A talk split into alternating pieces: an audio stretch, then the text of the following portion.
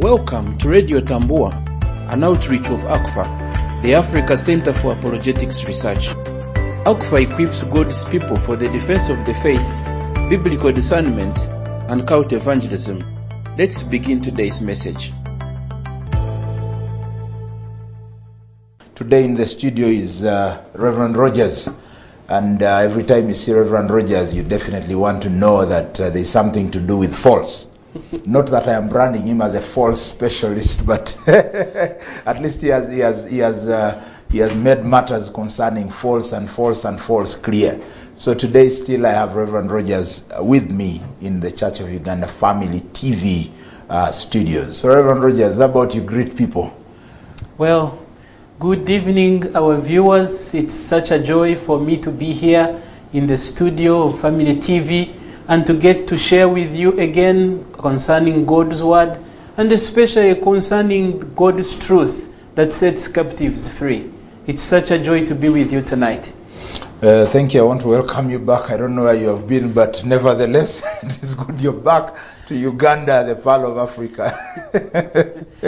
So today we'll be looking at teachers, teachers, false teachers, and then uh, we'll look at the spirit, the false spirit that sometimes moves with the false teachers. And then before you notice, uh, you will be false if you dare to follow the false teacher. So, uh, Reverend Rogers, who is a, a teacher to start with, and Well, then who is uh, a false teacher to follow with? Okay. Um, when we think about a teacher, we think about somebody who gives instruction, somebody who helps others to learn or to discover things that they didn't know before. So when we talk about a false teacher, we're talking about someone who claims to be a teacher who guides, who instructs, but actually, instead of doing what a normal teacher should do, he distorts what should be. And what his listeners or learners end up getting is not what they were supposed to get. So when we talk about false teachers, for instance, in biblical language, we are talking about people who claim to teach the word of God faithfully, but on closer scrutiny, they actually are teaching things that are far divorced from what scripture teaches, even though sometimes they may look like and sound like scripture, but in most cases they are distorting or denying or twisting scripture, sometimes misinterpreting what the Bible says, and often misapplying the teaching of the Bible, which is why we call them false teachers. Now, we- we're looking at teachers. Uh, now, for, for the benefit of our viewers out there, just to be careful enough, we are not discussing the teachers who are on industrial, who, who, who are on strike. no, no, we are not, we are not looking, at, looking at those.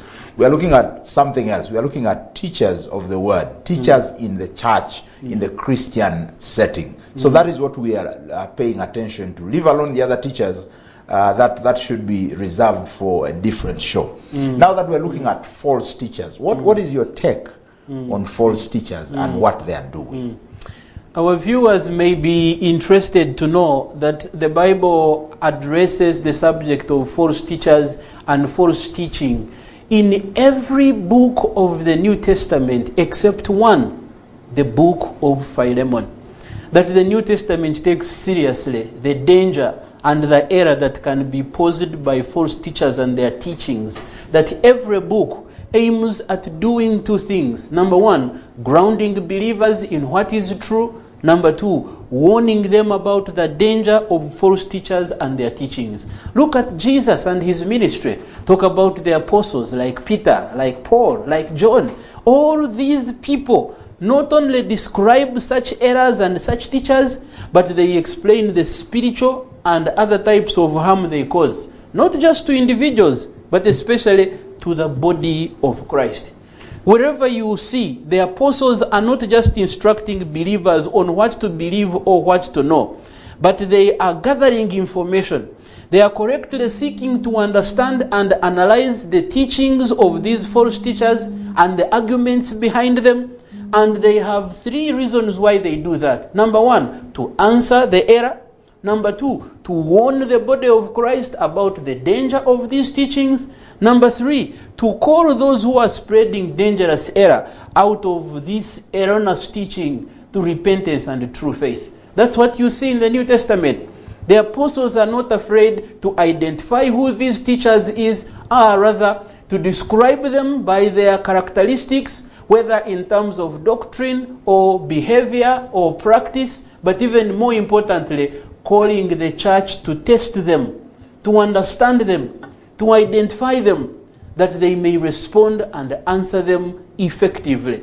The New Testament, if you remove warnings on, uh, about false teaching and the call to diligence concerning false teachings, you almost don't have the New Testament.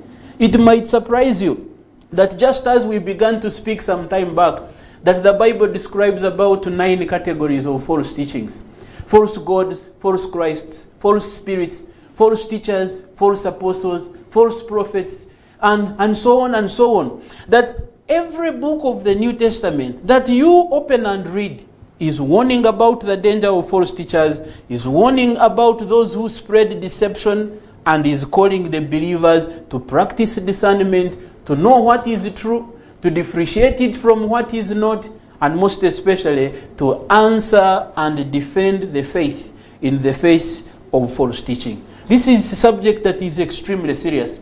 Many times I meet people who tell me, why do you waste your time talking about false teachers and pastors and prophets? You mean you don't have what to do? And I listen to these people and I wonder, are you saying that I should not do this? And what would you say about Jesus, about the Apostle Paul, about Peter and John, and all these were inspired men of God that we emulate and whose teachings and doctrines we seek to follow today? Not only do they identify them, but they even call them out by name and expose them. Meaning that talking about uh, false teachers is Christian, it is biblical, and in fact it is loving because it is done for the sake of the benefit of the congregation that often become victims of false teachers and their false teaching. You look at the Apostle Paul, for instance. Not only does he express concern that false teaching is there, but he's quick to point out people like Alexander, like uh, like uh, Diotrephes, people who are distorting doctrine and causing confusion and chaos to the body of Christ. If there is anything that the Bible takes seriously, it is the subject of false teachers and their false teaching. And so when we address it tonight, we are trying to step in the footsteps of the apostles. We are trying to be biblical and faithful in that.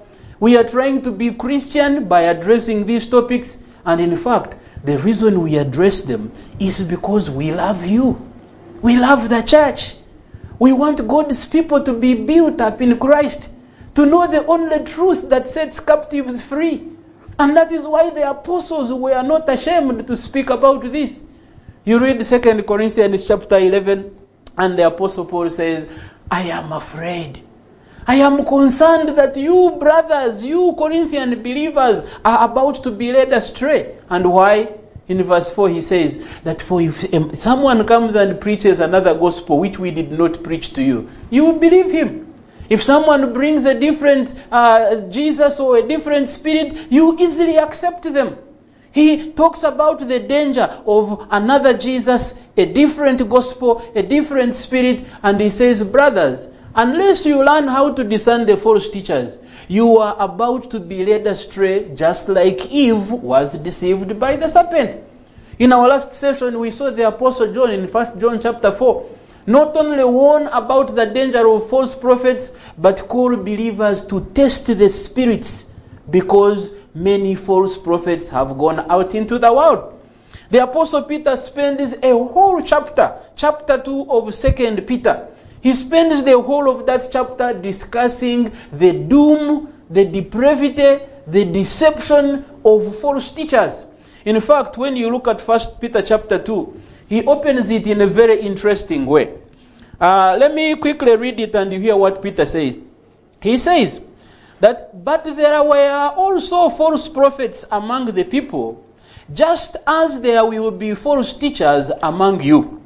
They will secretly introduce destructive heresies or teachings, even denying the sovereign Lord who bought them, bringing swift destruction on themselves. Do you hear what the Apostle Peter is saying?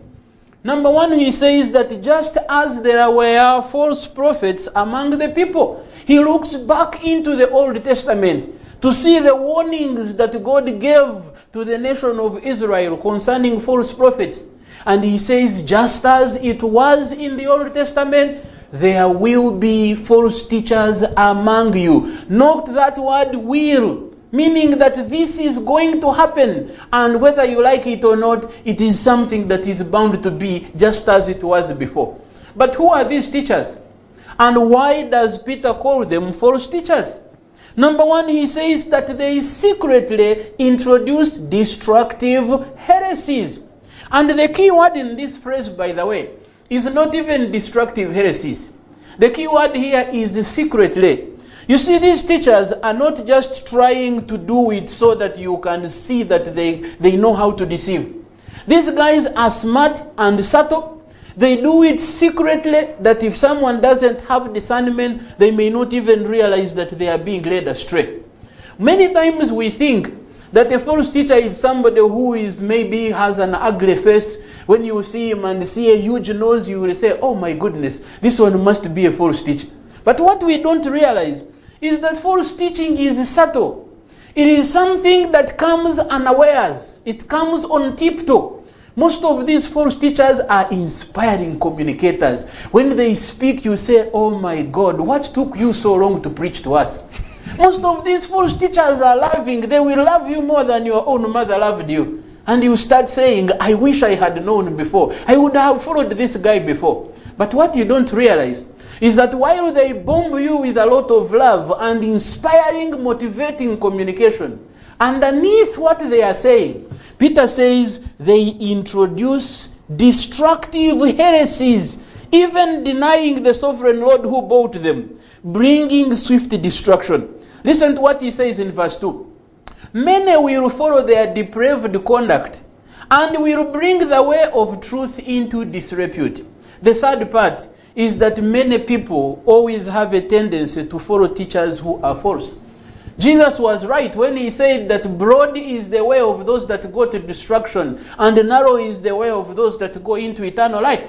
Many people today think there are at least three characteristics they use to describe a, what they think is an anointed man of God.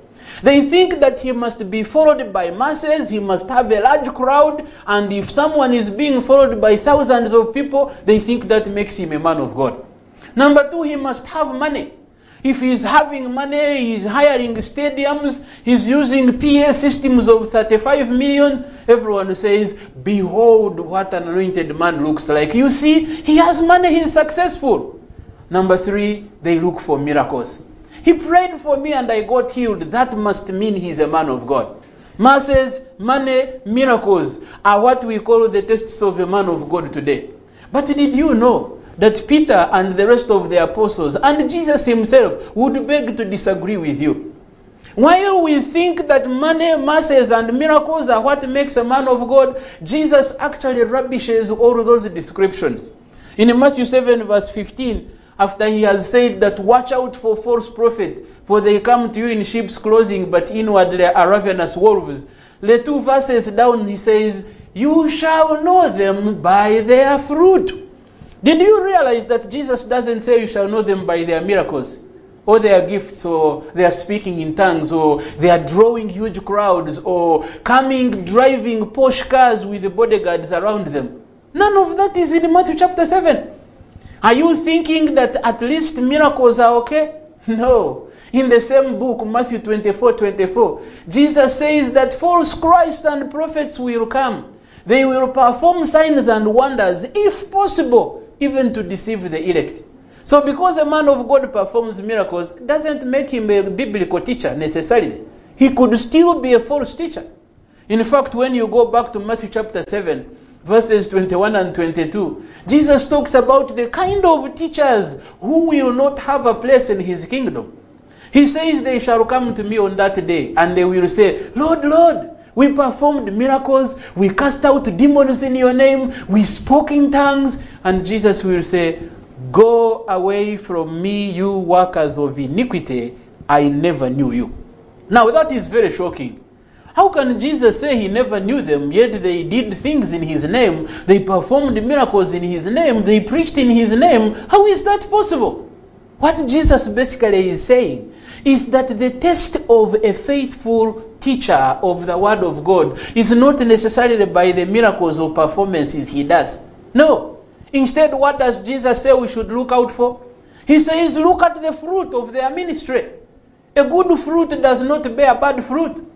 Look at their doctrines. What is it that they teach? What does their teaching produce in the lives of those who listen to them? What about their character and behaviors? Are they exemplary? Or are they the kind who preach uh, water and then they drink wine? What about their practices? If you look at their personal lives, if you look at their marriages, if you look at their ministries, can you see a taste of God's faithfulness? It's not just what they say. You could quote the whole Bible on your way to hell, unfortunately.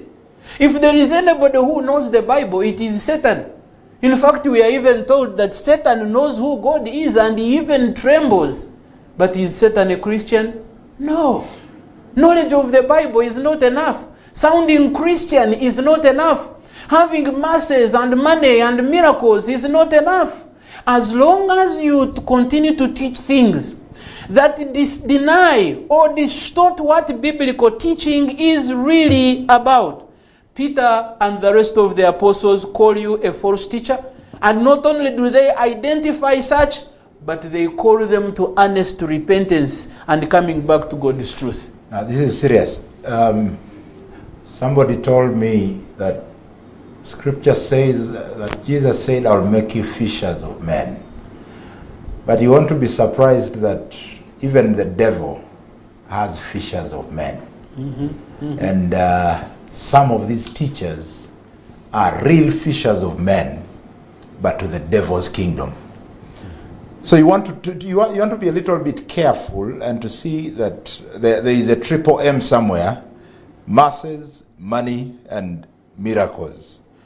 Now, when you look at the face of the churches today, there seems to be a lot of uncorrected, unconfronted teachings that are intentionally dragging people into the devil's kingdom. Now we'll be looking at furthermore into false teachers and the false spirits when we return from the break. Welcome back from from this short break. It is interesting that we, we, we get to catch up a little a little bit of, of, of the camera and, and discuss a few other things off, off air. But but nevertheless, we are still discussing false teachers and false spirits. So uh, let, us catch it up from there, uh, Reverend Rogers. What are we doing to confront and correct these wrong teachings? Mm. Because it seems uh, ev- everyone wants to run where there are masses, everyone wants to run where there are miracles, Mm. and everyone is working hard. Well, definitely, when you have the money, uh, when you have the masses and the miracles, what will happen is you'll definitely collect enough offerings and tithings. And so you'll have the money. Mm. And everyone desires to run to such, kind of places. Mm. So, what, what exactly are we doing to see that we confront Mm. the false teachers Mm. in, uh, and, and, and the, the, the biggest bit happens to be in Kampala City? Mm. Mm. Mm. the biggest bit of, of them. Most that uh, I'm not sure if the miracles are true, but anyway, let's first leave that for today. Well, Emma, I, I really feel very much burdened for the church, especially the church in Uganda today. I think we have grossly misunderstood the Great Commission. When we think about the Great Commission, we think about mass evangelism. Usually, we don't think about what Jesus told us in Matthew 28 the making of disciples, teaching them to observe everything I have commanded you. That what you see happening in the church today is a lot of evangelism, and I should say ritualistic service, but without intentional discipleship. So you have so many converts who believed Jesus, yes, but cannot tell their left from their right because they have never been grounded in the teaching of Scripture. They are very shallow in their understanding of Christian doctrine. They severely lack an understanding of church history and therefore they have no idea where the church is coming from. When you have a church that is full of spiritually immature people, passionate but not grounded in truth, soon or later they will be deceived by things that closely look like they are genuine and Christian but actually are not. I'm always reminded by what the Apostle Paul says when he writes to the church at Colossae. In chapter 2, verses 4, he begins rather from verses 1 by describing the, the necessity for the unity of fellowship for believers. And he says that he wants to ground them in the understanding of Jesus, who is the mystery of godliness. And then in verse 4, he says that I tell you this so that you will not be deceived by fine sounding arguments. Paul is saying that the reason he teaches them scripture, the reason he grounds them in Christian doctrine is so that they will not be deceived. In verses 6, he says that just as you received Christ Jesus as Lord, continue in him. And then he begins to talk about how they need to be rooted in Jesus, how they need to be built up in him, how they need to be strengthened and to overflow with thanksgiving. And the language he's using there is a language of discipleship. It is a language of grounding people in truth, of growing them in God's grace, of helping them to understand the what and the why behind their faith so they can easily understand it, appreciate it, explain it, and guard it. When that does not happen, then what happens is what he says in verses 8. In verse 8, he says, See to it that no one will take you captive through empty philosophy and deception. And how do you ensure that you are not taken captive? You go back to verse 6 and 7 by being grounded, rooted in Jesus, growing up in Him. When God's people are not discipled and growing maturely, they cannot develop discernment. So even when a teacher shows up on TV and opens the Bible and says the Bible says, they lack the skills to test whether what he is saying is scripture or whether he is paraphrasing what scripture is saying, whether he is even distorting it. Some preachers will say, the Bible says, and then they will say their own things that are not in the Bible. If you have not read your Bible concerning that verse, how can you ever know whether he lied to you or not? If you don't know what the Bible says about marriage, like Matthew 19, where Jesus says what God has put together, no man should put asunder. If you don't know the permanency of marriage, if a preacher comes to you and says that the woman you married is not the one God had intended for you, therefore you should divorce her and come and fast for 40 days so that God can show you your own wife. Do you know that you will happily divorce your wife? Thinking that you are obeying scripture because you don't know what the scriptures say about marriage. We have so many people in church today who hold their Bibles like some secret magic that is meant to protect them from witch doctors, from demons and powers of darkness. Some will even put it under the pillow so that they don't get bad dreams. But what you are left wondering is do they know what is in the pages of these scriptures?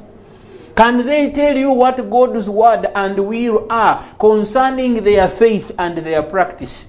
Because if they don't know what is true, how can they ever know what is right? And you see what is also interesting. Let me draw your attention again to what uh, especially Paul says in 1 Timothy chapter 4. He talks about something that uh, we I wanted us to address this evening about this, the false spirits. You will notice that behind every false teacher, there is a false spirit. And the work of the false spirit is to confuse and convince. So, the teacher will be speaking, he sounds Christian, but uh, in him at work is a spirit that counterfeits what scripture is saying. That what comes out of him is not what God has actually said. And if Christians do not have discernment, they can't easily discern between the Holy Spirit and the deceptive spirit. And that's why we have many false teachers in our country today. Listen to what Paul says here in 2 Timothy 4. Rather, in 1 Timothy uh, chapter 4. Paul begins by saying that the Spirit clearly says that in the latter times some will abandon the faith and will follow deceiving spirits and things taught by demons. In verse 2, he says that such teachings come through hypocritical liars whose consciences have been seared with a hot iron. Now, if you listen to those two verses for a moment, number one, you will see that who is speaking here in chapter 4? The Spirit with a capital S, meaning the Holy Spirit. So the Holy Spirit is saying that in the latter times, some will abandon the faith and they will follow deceiving spirits, small s, meaning spirits that are counterfeit, spirits that are deceptive, spirits that are evil, even though in most cases they pose as though they were the Holy Spirit. What you see in these two verses is what I call three D's of false teachers. That in understanding false teachers, number one, you always have to remember that these teachers are led by deceiving spirits. That they are not just making mistakes. The kind of teachers we are talking about here are not people who innocently misread a Bible verse or misquote a passage. Every one of us does that from time to time. You may misquote a scripture or you may misread it. We are not talking about teachers who ignorantly or innocently misrepresent or misunderstand the point of what the scripture says. The false teachers we are addressing tonight are those who know very clearly that what they are teaching is not of God and yet they still go ahead and do it. They clearly know that they are not serving God by their teachings. They know that the people listening to them are being led into error, and deliberately they still do it. And why do they do it? Paul says that behind the teachings of these false teachers are deceptive spirits. What do deceptive spirits do? They cause them to teach things that are coming from demons. So you have deceiving spirits, you have demonic teachings, but you also have teachers that the Apostle Paul describes as men with dead consciences. That these people have reached a point where they no longer feel guilty when they lie. They say something that they know is not of God and they feel no remorse. They feel no guilt whatsoever. On contrary, actually they take it as a sign of smartness. Their consciences have been seared with hot iron. They can no longer tell right from wrong, truth from error, and frankly, they don't care. So Paul is saying here that don't just look at a false teacher and see only that man or see an innocent, misled person. No.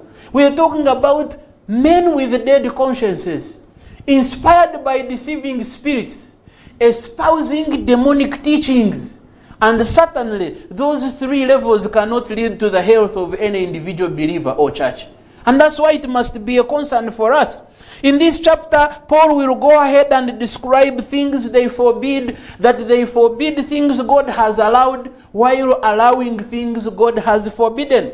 And he goes further to advise Timothy. He says, Timothy, if you really want to get rid of these false teachers or to address them, number one, you need to equip believers to identify and oppose error. We find that in verses 6 and 7 of 1 Timothy chapter 4. Number two, he says believers must embrace godly doctrines. Because godly doctrines and disciplines become the foundation upon which we measure what is true and what is not. He says, Timothy, you must exhort and teach. Now, the word teach here is extremely important. Because one of the reasons that the church has failed in discipling believers is because a lot of what we have in church is preaching. Now, I'm not saying that preaching is wrong, but preaching is the proclamation of God's word.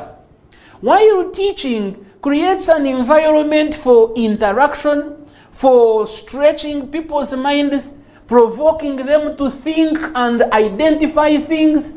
Teaching has a way of providing interactive feedback that helps you to know where people are so that you can move them from where they are to where they need to be. When this aspect of teaching is not emphasized, people remain shallow. On the surface, they look Christian, they look like they understand the Bible until they are faced with a situation or a crisis. And then they realize that their theology is falling to pieces.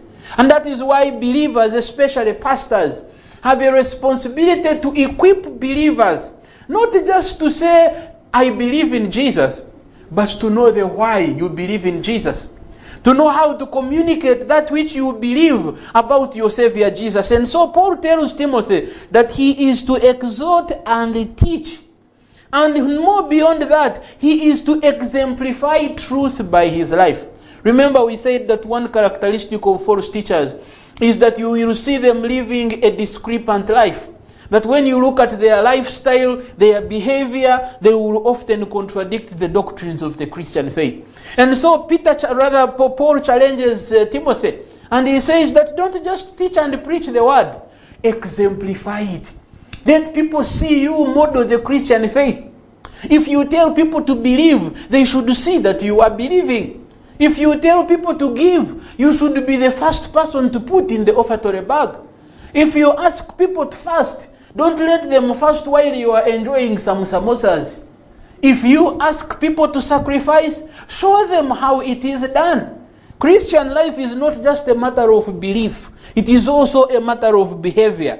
And we see Paul emphasizing this very carefully. In fact, when you come to the end of this chapter, he says that Timothy, watch your life and doctrine closely, persevere in them, because if you do, you will save both yourself and those who listen to you. He summarizes the passage with two key things. Number one, watch your life. As a Christian, how do you live? Number two, your life, remember, flows from what you believe, your doctrine. So your beliefs and your behaviors, Paul says, Timothy, as a Christian leader, you must watch them. And there are consequences.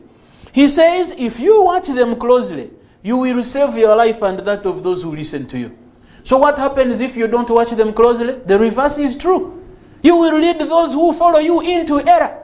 You will destroy yourself by believing a lie. And in fact, the verse before that, Paul says, Be diligent in these matters. Give yourself wholly to them so that everyone may see your progress. These are serious matters. Paul considers them of critical importance that he writes to Timothy. Not only warns him of the danger of false teachers, points out that false teachers work by deceiving spirits and demonic teachings, and then tells him how he is to respond if he is to protect the congregation that he was overseeing at the time. And what does he tell him? Equip the believers to discern. Ground them in biblical doctrine and godly disciplines. Encourage them, but also teach them biblical truth. Model for them what the Christian life looks like. And remember, your doctrine and your life matter as a Christian. You must watch them. Now, Rev, I I don't know if where, where the place of, of teachers is as far as church is concerned today, because in almost the churches where we go to and the different fellowships, all that is done is preaching and proclamation. Mm. So there is no place for questions. I've not yet mm. been to one fellowship, one mm. church where the pastor reaches a point and says, Now, can I receive a question or one or two? Mm. I don't know if you've been to any of those. Yes, I know a few churches that are very intentional on interactive Bible studies who provide opportunity in the church service for believers to interact. And frankly, I believe that that's what church is supposed to be. You see, Christianity is a rational, reasonable faith. We are called to love the Lord our God with our hearts, our minds, and our souls. Christianity is a thinking religion. It is established on facts and in history that you can always find out the truth whenever you want to. The problem with church today is that church has been reduced to emotionalism. That today people measure the anointing but the by the amount of the sweat on their forehead. After they have danced to some powerful praise and worship, they say, Oh my goodness, woo! This service was very anointed. But most of them were just jumping. They didn't even take time to think, what are we actually talking about? Recently, I saw a video clip where a church congregation had sticks and they were caning the devil.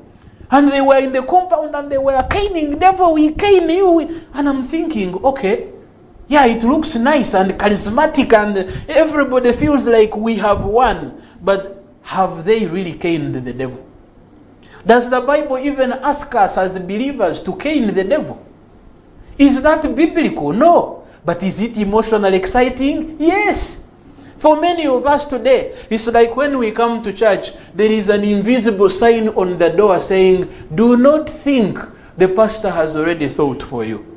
Now, when you have people who enter the church and leave the brains behind, all they do is say, I receive and carry chairs and, and whatever it is that is near them. Sometimes I'm scared that one of these days someone may just carry me up accidentally, thinking they were carrying a chair. Eh, very exciting, great. But do they walk out of this church having understood who God is that they worship? Do they walk out knowing more of His Word than they knew before they entered? Do they walk out having thought about what it is they believe and how it relates with the rest of their life in day to day practice? If they are not exercising their mind to think through what they are listening to, or to have an opportunity to ask questions and seek clarification, how are they ever going to grow in their faith and be discipled? When you are doing preaching in church, which is good by the way, I'm not saying preaching is bad. I believe in pulpit preaching more than probably anyone. But what I'm saying is that preaching is the public proclamation of God's word.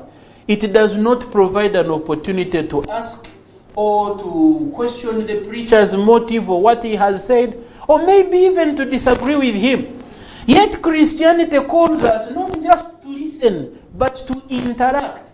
In fact, we are even supposed to disagree if we are not convinced of what is going on.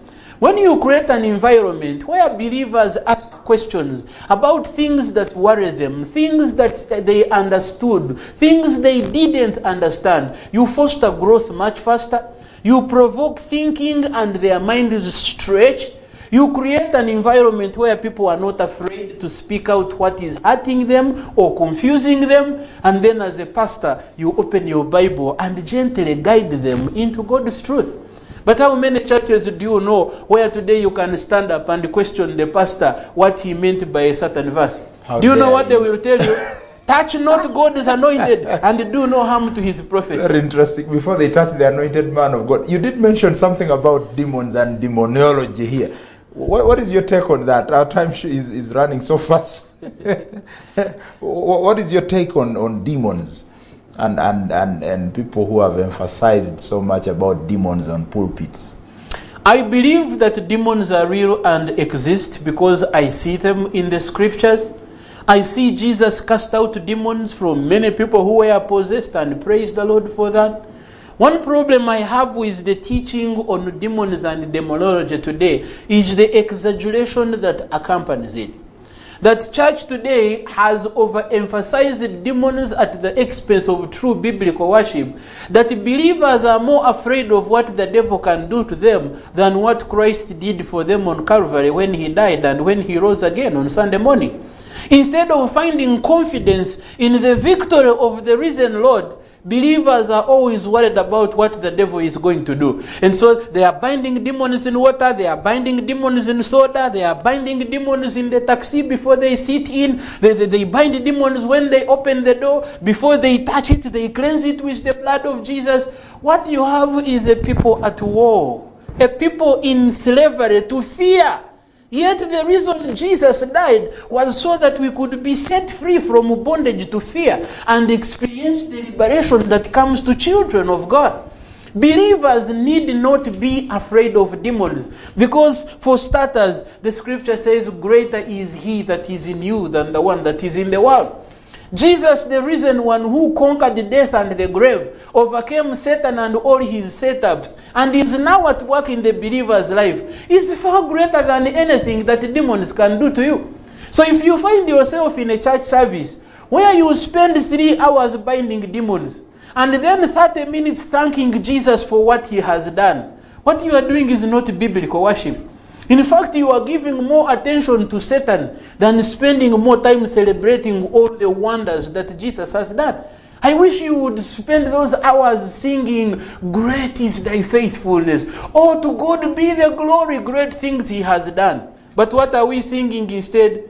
sitaani mulinyirire sitaani mulinyirire sitaani oswadde nnyo tolina akatebe as though satan even needed a seat to sit on biblical worship is god centered it is not satan centered there is a place for delivering people who are demon possessed of course because church life is holistic you address every aspect of the human being but when you overemphasize demons, you only create fear and you just make people, put people in bondage to what Satan could do. And you see, some of the pastors today enjoy that.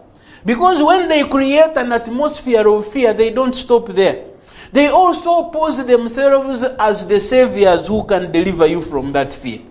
And once they have succeeded at convincing you that they are the only ones who can really deliver you from those demons, then they will say, But for you to come for deliverance, come with an envelope. The reason you are not being set free is because you don't give, is because you have not sowed a seed, and so on and so on. And that reminds me of what we were reading about in 2 Peter, by the way. Peter not only talks about the danger of false teachers, but he reminds us why they do these things. In verse 3, he says, In their greed, these teachers will exploit you with fabricated stories. Do you hear that? What is the motive of the false teachers? Greed.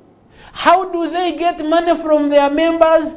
Through fabricated stories. And that's what concerns Peter. No wonder he says their condemnation has long been hanging over them and their destruction has not been sleeping. A lot of what we hear about demonology is not that everyone you come across is demon possessed, but it has become a forum of enslaving people and making them do whatever it is you want them to do.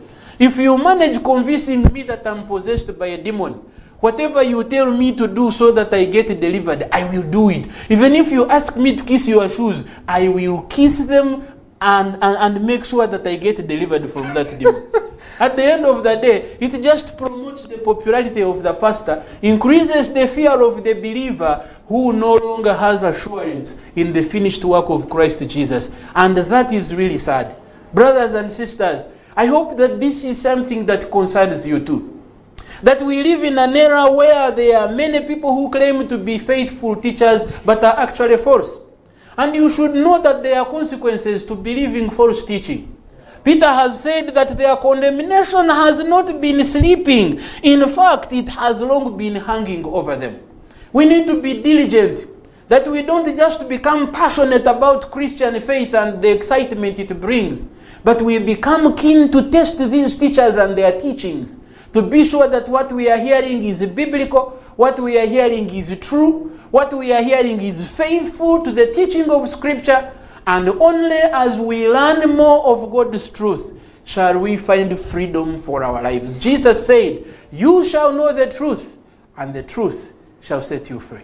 Just as we jump out, a quick one. Where do motivational speakers fall?